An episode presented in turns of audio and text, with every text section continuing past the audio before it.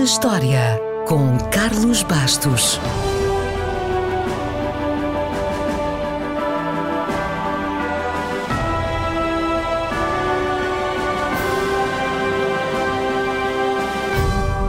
Foi a 23 de dezembro de 1834 que o inglês Joseph Hansom resolveu patentear o cabriolé. O cabriolé foi durante décadas um dos meios de transporte mais populares de Londres e, se é fã de Sherlock Holmes, sabe que este era o veículo de eleição do mais célebre detetive do mundo. A palavra deriva do verbo francês saltar, talvez por não existirem portas na carruagem original e ser necessário saltar lá para dentro.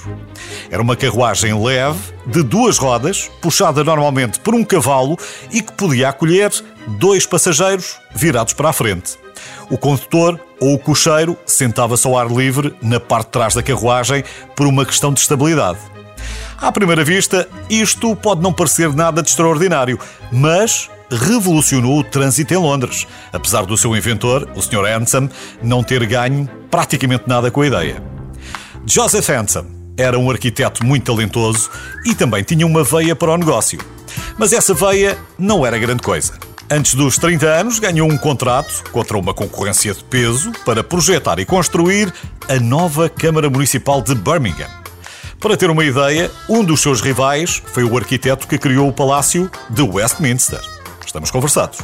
Bem, o seu desempenho como arquiteto era extraordinário, mas a sua arte negocial, não. No desespero, para ganhar o contrato, Hansom prometeu pagar por qualquer atraso na obra.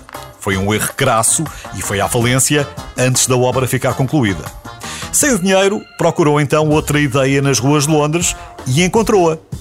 Nessa altura, as pesadas carruagens de quatro rodas estavam a ser retiradas e substituídas por carruagens de duas rodas que se manobravam melhor, ocupavam menos espaço e precisavam de menos cavalos.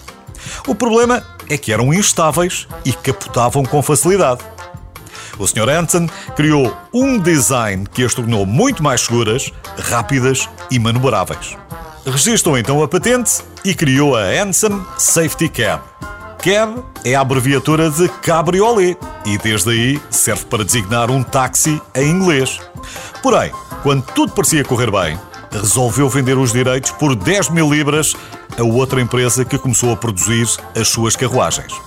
Em 1900, havia mais de 7 mil táxis com o design do Sr. Hansom em Londres. Infelizmente, mais uma vez, a falta de perspicácia financeira dele fez com que fosse enganado e, em vez de receber as 10 mil libras, apenas recebeu 300 pelo seu tempo e trabalho.